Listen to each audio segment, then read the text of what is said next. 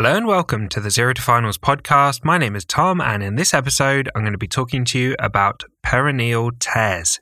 And you can find written notes on this topic at zerotofinals.com slash perineal tears or in the labour and delivery section of the Zero to Finals Obstetrics and Gynecology book. So let's get straight into it. A perineal tear occurs when the external vaginal opening is too narrow to accommodate the baby. This leads to the skin and tissue in that area tearing as the baby's head passes through. Perineal tears can range from a graze to a large tear involving the anal sphincter, which is called a third degree tear, and the rectal mucosa, which is a fourth degree tear. Perineal tears are more common with the first birth when the woman is nulliparous, with large babies over 4 kilograms, with shoulder dystocia in women of Asian ethnicity when the baby is in an occipito posterior position and with instrumental deliveries. Let's talk about the classification. There are four degrees of perineal tears, and as the degrees go higher, the tears become worse with more injury to the tissue. A first degree tear is when there's injury limited to the frenulum of the labia minora, which is where the labia minora meet posteriorly, and to the superficial skin. A second degree tear involves the perineal muscles but is not affecting the anal sphincter.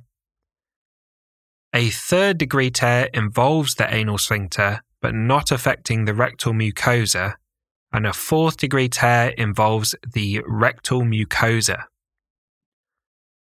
Third degree tears can be subcategorized as 3A, involving less than 50% of the external anal sphincter, 3B, involving more than 50% of the external anal sphincter, and 3C, involving the external and the internal anal sphincter. Next, let's talk about management. First degree tears usually do not require any sutures. When a perineal tear larger than a first degree occurs, the mother usually requires sutures to correct the injury. A third or fourth degree tear is likely to need repairing in theatre. Additional measures are taken to reduce the risk of complications. Broad spectrum antibiotics are used to reduce the risk of infection, Laxatives are used to reduce the risk of constipation and wound dehiscence, where the wound separates. Physiotherapy is used to reduce the risk and severity of incontinence, and patients are followed up to monitor for long term complications. Women that are symptomatic after third or fourth degree tears are offered an elective caesarean section in subsequent pregnancies. Next, let's talk about complications. The short term complications after the repair of a perineal tear include pain, infection, bleeding, and wound dehiscence, where the wound separates, or the wound breaking down.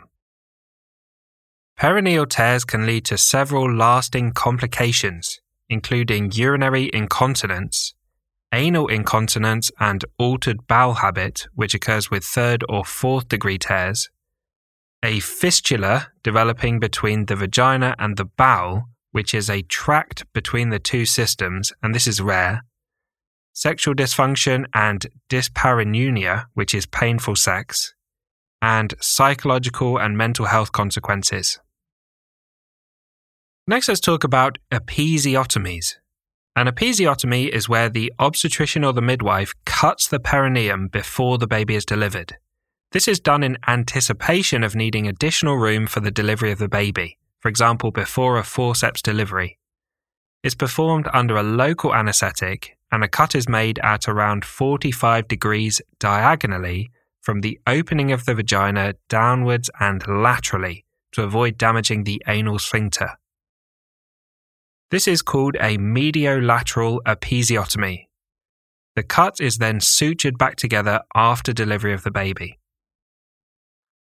Finally, let's talk about perineal massage. Perineal massage is a method for reducing the risk of perineal tears. it involves massaging the skin and the tissues between the vagina and the anus, which is called the perineum. This is done in a structured way from 34 weeks onwards during pregnancy to stretch and prepare the tissues for delivery of the baby. So, thanks for listening to this episode on perineal tears. As always, a big thank you to Harry Watchman for perfectly editing the podcast, and I hope you join us for the next episode where we'll talk about active management of the third stage of labour.